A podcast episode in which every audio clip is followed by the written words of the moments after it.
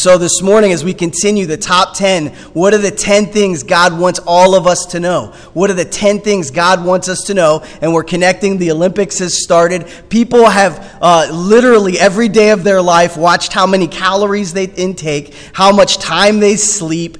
They're regimented in their exercise so they can be the very best, so that they can beat a time by 1/100th of a second or by 1 centimeter in a throw or a jump. They have committed their whole lives so that they can be successful and go to that podium and hear their anthem played and to get the gold medal. And this year a little bit different, but the reality is that people from when they were 6 years old have been practicing and training, and there are things that they have to apply to their life to be successful, to be able to participate in the Olympics. And so this morning as we gather, what is that for us? If you're here and you know Jesus is your Lord and Savior, what does it mean to finish your life, the race that God places before you, with success? How can you run that race successfully? And if you're here this morning and you say, I don't know if I believe in Christ, I don't know if I believe in the Bible or God, this is a great Sunday for you to be here, because I'm going to talk about what it means to be a Christian. And if you want to consider being a Christian, here's what it is. Here's what we're called to. Here's what we are given in God's Word to believe and to follow him. And as we started out this top 10, what are the 10 things God wants us to know? We started with, there's only one God. Everyone wins by putting God first. Everyone wins by putting God first. Do you know if you put God first in your finances, everyone wins? When you put God first in your relationship, everyone wins. When you put first God in your workplace or your family, everyone wins. When you put God first, it fixes everything else. When you put Christ first, it fixes everything else. And so the first thing God wants us to know is he needs to be in first place. He needs to be the center of all that we are. And so if we can apply that, we'll be one step closer to living in the grace of hope of finishing the race that God has for us. Secondly, we looked at no idols. Be a worshiper, not an idolater. Be a worshiper, not an idolater. We have been created. You exist today. The reason you were born, the reason you've gone through however many years you've gone through, was to worship God. Idolatry is when we worship ourselves or man-made things or things of this world. Anytime we waste our time worshiping anything other than God, we are throwing away our purpose. We're avoiding our actual reason for our existence. And so let's not be idolaters. Let's be true worshipers. And we're told that God is looking for worshipers who worship in spirit and in truth. In spirit and in truth. And so it's a spiritual worship of God. We have a lot of things that distract us. We live in a physical world with a lot of messiness. We watch the news. We see everybody fighting. We see all this division. Everybody's upset about something. And God is saying you got to let go of the physical. The physical is so temporary. There'll be another thing that people will be upset about. There'll be a million more things. People will always be upset because the world is messy with sin. Worship the Lord in spirit. Take all of that and allow it to drift away, and place your spirit on where God is and his infinite, eternal nature and home that he's invited us to be part of his family. Today we're going to talk about do not misuse the Lord's name. Do not misuse the Lord's name. As I think about this idea of misusing the Lord's name, my son plays football, and one of the things they do on some of the teams is they put the last name on the back of the jersey. And as you look out, you get to see your last name, and you're like, wow, that's Elijah. That's our son there playing football. But if he gets a penalty, we're not so excited about that anymore. Right? If he gets in a fist fight, we're not so excited about that anymore. If he's a dirty player, we're not so excited. But when he scores a touchdown, we're excited, right? Because he's carrying our name. He's carrying our name, and it represents more than just him on the field. It represents us as a family, and hopefully it represents us as Christians. And so as we look at this idea of carrying God's name, of having his name upon us, today if you have confessed with your mouth and you've believed in your heart that Jesus is your Savior, that he has been raised from the dead by God, that he is alive today, and that you will join him eternally at his home, then you are a Christian, a Christ follower. Christian literally means a student of Christ, to follow him, to be like him. If you carry his name, it is a major responsibility. It is something that is not to be taken lightly. And so we're going to look at that this morning. And really, we are saved by grace. You can't earn salvation. There's nothing you can do to merit favor with God. But once you're under that grace, then you have freedom. You have freedom to be successful. You have freedom to really live a great life. It is not until you've experienced the grace of Christ can you have that freedom that he wants us to have. And that freedom is to live in obedience to him, to live freed from our bondage to sin and free to live in the glorious grace of who he is and what he has for us. And so the question I have as we look into God's word, and it's what we want to hear from him. What does God expect of us? Now, that if you're saved, if you're a believer, if you've come to Christ, what does God expect? What does he expect? And so before we go to his word, let's precede it with prayer.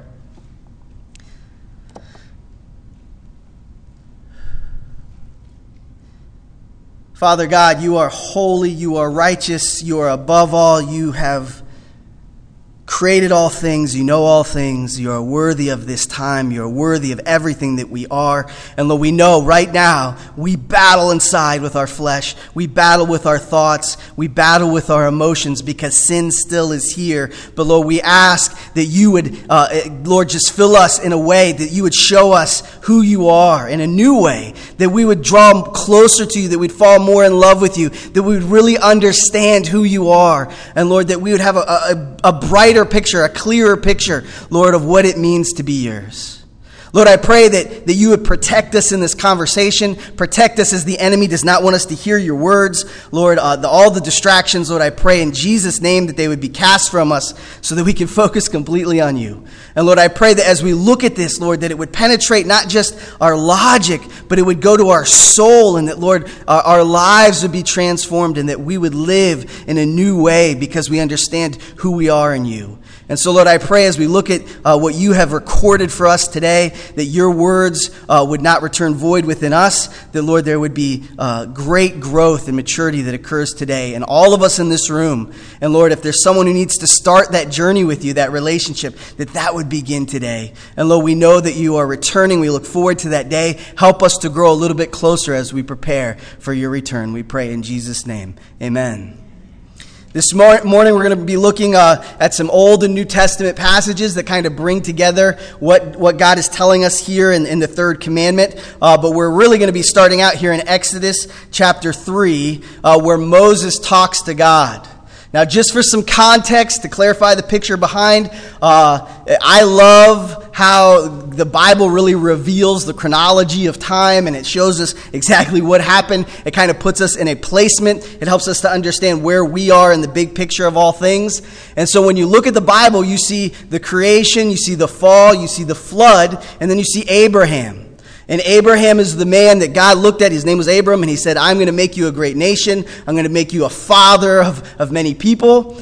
And Abraham is one of the characters in the Bible that people all over the world, regardless of religion, know about. They've heard of Abraham. And Abraham has a son, Isaac, who has a son, Jacob, who God wrestles with Jacob, and he becomes Israel. And one of Israel's sons is Joseph. And Joseph has this amazing story where through commitment to the Lord in tough times, commitment to God in tough times, he is exalted to being second in charge of all of Egypt, which is the most powerful nation on the earth at that time, and he's able to save his family from the famine. And then after 400 years of slavery, finally, the prayers of the people get to God, and Moses is the man that God uses. And Moses, he's walking along taking care of his sheep, and all of a sudden he sees something that he doesn't really understand what it is. What is that? It's fire, but it's not burning like fire. It's a bush that should be burning, but it's not. And he goes over and he senses God, because God begins to speak to him, and he says, "This is holy ground, Moses. Take your shoes off. You are in a place like no other place." And God begins to have this conversation with Moses, and he tells Moses, I'm going to send you back to Egypt, and you are going to free the Egyptians from their slavery, and they are going to return to the promised land, which I had promised to Abraham. I'm going to fulfill my promise to them. And as Moses is talking, he is so interesting, and I think it's interesting that even we kind of do this today. Are you sure I'm the right guy? Are you sure this is the, you know, I'm not a good speaker. I'm not the right person here. I actually killed a person in Egypt, and I may still be wanted for murder there. Am I the one, God? And he's kind of having this conversation with God, which is really strange that he's talking back to God. And then he says, you know, if I go to them, who am I to say you are? And that's what we're going to pick up here in Exodus chapter 3, verse 13. Moses said to God, suppose I go to the Israelites and say to them, the God of your fathers has sent me to you, and they ask me, what is his name? Then what shall I tell them? And God said to Moses, I am who I am. This is what you are to say to the Israelites. I am has sent me to you. I am has sent me to you. What a powerful thing. 400 years these people have been in slavery. They haven't been able to truly worship God the way they have been given to worship him. And Moses is, I don't know why he asked this question. It's a unique question. And he doesn't say, who should I tell the Egyptians who you are? He says, who should I tell the Israelites who you are? And he says, tell them that I am that I am. What does that mean? What does that mean for you and me today? That he is I am. I would submit to you that when he says I am, he is saying, before everything was, I am. Everything that has existence, everything, where did it come from? Why is it here? It's because of I am. Who is the one who did this? I am the one who did this. Why do I exist? What am I here for? I am why you're here. I am why you exist. I am that I am. You see, God is speaking into Moses, but he's really speaking to all of us that the starting point when it comes to God is to recognize he is a very big God. He's a very big God. And I would submit to you, if you don't see God as a big God, the Bible will never make any sense. The gospel will never make any sense. If God is not big, if God is someone that I can control, if God is made in my own image, if God is what I like or what I want him to be, then he is not the God of Scripture. And we have a problem because, I'm guilty of this problem of making God who I want God to be. And many times I will go to Scripture and read it. If I like it, great, it's good. If I don't like it, well, then I'll reject it. But that isn't the option. God is big, and what God said is true, and who God is right. And whether I understand that completely or not, it is, because he is.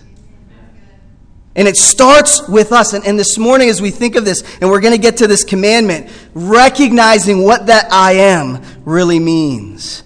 Exodus, as we go and look at John chapter 8, verse 56, it says, this is Jesus talking with the Pharisees, and they're trying to take him down. They're trying to get him out of the way. They're trying to eliminate him as a teacher, as who the Messiah, who he is.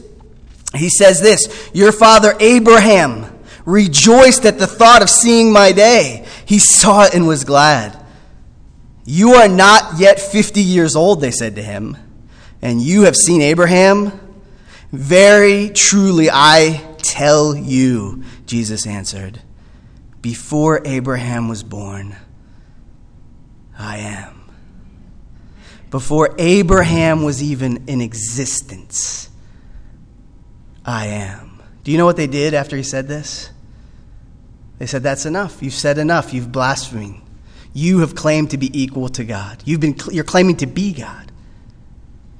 I will give credit to the Pharisees for this one thing.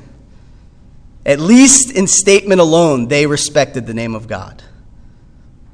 They had an understanding that God was not... It's interesting if you read about the scribes and how the Bible was transmitted from generation to generation, how meticulous they were, and how when they came to the name of God, they couldn't even write his name because it was so holy, it was so righteous, it was so majestic. To write the name of God was an unworthy act of a human being.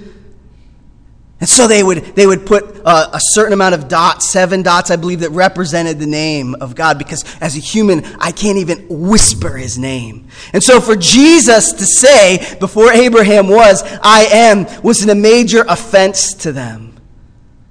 And yet Jesus is speaking to us right now, and he's saying, look, I am one with the Father. I am one with the Spirit. To know me is to know God. To follow me is to follow your purpose for existence. To love me is to love God.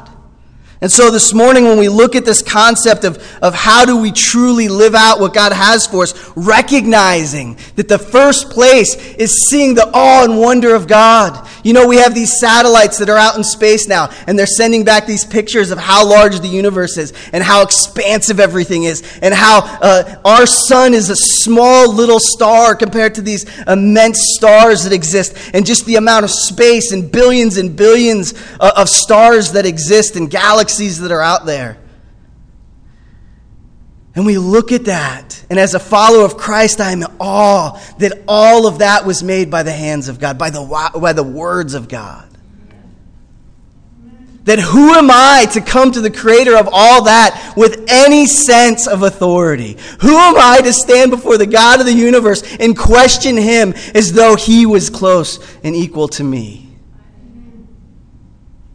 And so we come to this and we see here as we look at this third principle, this third statement, this third command that God gives us. In Exodus chapter 20, verse 7, it says, you shall not misuse the name of the Lord your God. You should not misuse his name. For the Lord will not hold anyone what? Guiltless who misuses his name. You know, growing up in Sunday school, in church, being a pastor's kid, when I heard this command, it was, people who use Jesus' name as a cuss word. That's all it was, right? People who say God in a sense of swearing, or say Jesus Christ in a sense of swearing. And so I'm like, man, that's an easy one, because I would be in big trouble if I ever did that, right? My mouth would be full of soap and my behind would be red. It would be rough. I would not be in a good place if I said these words in this way, right? And so it wasn't a big deal. But as I've gotten older and as I've looked at God's word and tried to understand it and said, Holy Spirit, speak through this, I recognize when he says misuse his name, it's not just saying his name. It's my view of who he is. Don't misuse my name, because my name represents who I am.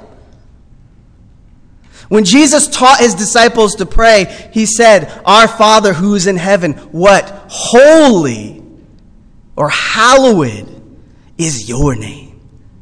He said, when you talk to God, you recognize his name is holy because he is holy. He is perfect. He is righteous. He is just. He is all-powerful, all-knowing. There is no limitations. He is the Alpha, the Omega, the beginning and the end. There is none like him. We could just go through all the things that describe him this morning, and we could go forever.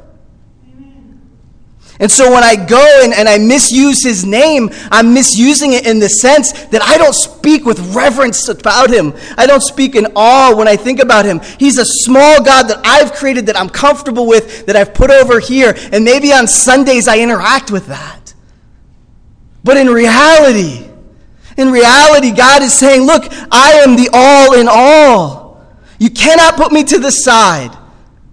You cannot put me in a place where I'm in a box that you keep for Sundays and Wednesdays or whenever that is for you. I am the Son. And so, as we look at the beginning of this idea of God saying, you cannot misuse my name, we look at Psalms chapter 99, verse 3, and it says, let them praise your great and awesome name. He is holy. Holy, holy, holy is the Lord God Almighty. He reigns forever and ever. You know, the temple was set up in Jerusalem. The temple was set up for choirs to sing the praise of God and to lift up his name. Singing, when we come here, how often do you get together in a group and sing with people? Right? It's a strange thing we do. We get together and we sit in a room and we sing a song and we read from God's word and we give together. All of these things are worship. All of these things are to magnify his name. And you know what? I really believe, and it's just hard for me because when I watch Christians and I think about even myself, do I live with a pride in my Savior? Do I live with this awe and wonder of God? Do we as Christians really live recognizing how immense, how powerful, how wonderful the God we serve, the God who created us, truly is? And I believe if you read a lot of David's work in the Psalms, you're going to begin to see that heart that God wants us to have. And so the first place I believe when it says do not misuse my name, I think we misuse his name because we don't put the honor and majesty and glory that it deserves. And that's in our life. That's in how we live out our life. The second is how we carry the name of Christ. When people hear your name, do they equate it to Christ? When they hear my name, do they think he's like Christ? Do I carry his name well? Do we, as a church, do we carry the name of Christ well? Are we known for love and grace and hope and sacrifice? And that we're giving everything we can to love everybody so that they can know Jesus and they can have eternal life and hope? Or are we known as angry people who just are telling everybody how bad they are? Because the goal is for us to reflect a God who is perfect and has no reason to forgive us. And yet in his grace has forgiven us completely. And the goal is to reflect that to the best of our ability. And so as I carry his name, I have to carry the grace that comes along with that. I've got to carry the joy of knowing that everyone I meet can know Christ personally. And that the greatest thing that can happen to any person is to know Jesus as their Savior. It's interesting as I was going through God's Word and getting ready for this, that God really doesn't take this lightly. In Malachi 1, 6 through 8, it says, "A son honors his father and a slave his master. If I am a father... where is the honor due to me? If I am a master, where is the respect due to me? Says the Lord Almighty. It is you priests who show contempt for my name. But you ask, how have we shown contempt for your name? By offering defiled food on my altar. But you ask, how have we defiled you? By saying that the Lord's table is contemptible. When you offered blind animals for sacrifice, is that not wrong? When you sacrifice lame or diseased animals, is that not wrong? Try offering them to your governor. Would he be pleased with you? Would he accept you? Says the Lord Almighty. God is not blind to our lives. God is not blind to our hearts. He is not blind to our thoughts. And so this is the challenge, and this is the challenge for me and for you. How do I truly honor and love God? Like truly honor him with my life? How do we truly honor him as a church? Because when we give second best, when we give this side, when we give a fakeness, it's as if we're these priests and we're giving blind lambs and we're giving sick animals as sacrifices. He doesn't want our worst. He doesn't want the lowest. He wants our best. And so through grace, we're able to do that. And so this morning, as we kind of bring this all together, when God gives us this statement that we're not to misuse his name, we're to respect his name, and we're to carry it well, I think it can be boiled down into this statement, and it's something that we need to live. And we need to recognize that everyone is going to be involved with this in some way. Remember, we'll all be judged based on what we did with Jesus and what we did with the life that God gave us. And so here it is. No Jesus, no hope. No Jesus, no hope. If you don't know Jesus, you're relying on your own strength, your own righteousness, your own good works. You're relying on your abilities, your intelligence. You're relying on you to supply you with whatever's yet to come.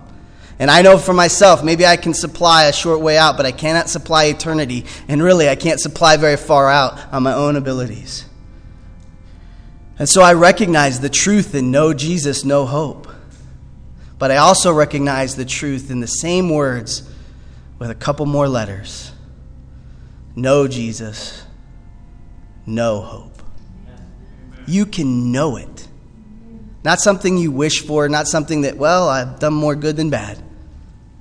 But I know it. Why? Because he did it. Why am I saved? Because he is.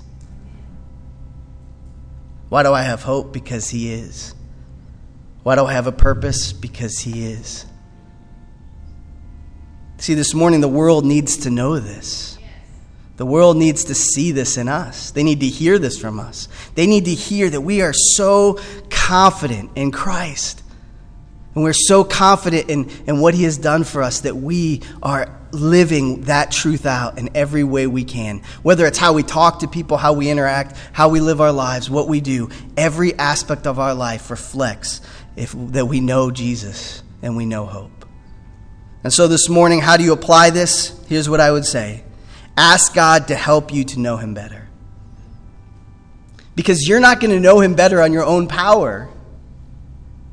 Every area in Scripture, from Abraham all the way to the disciples, it was help me, help me, help me. It was never, I'll do it and God, you come along and join me.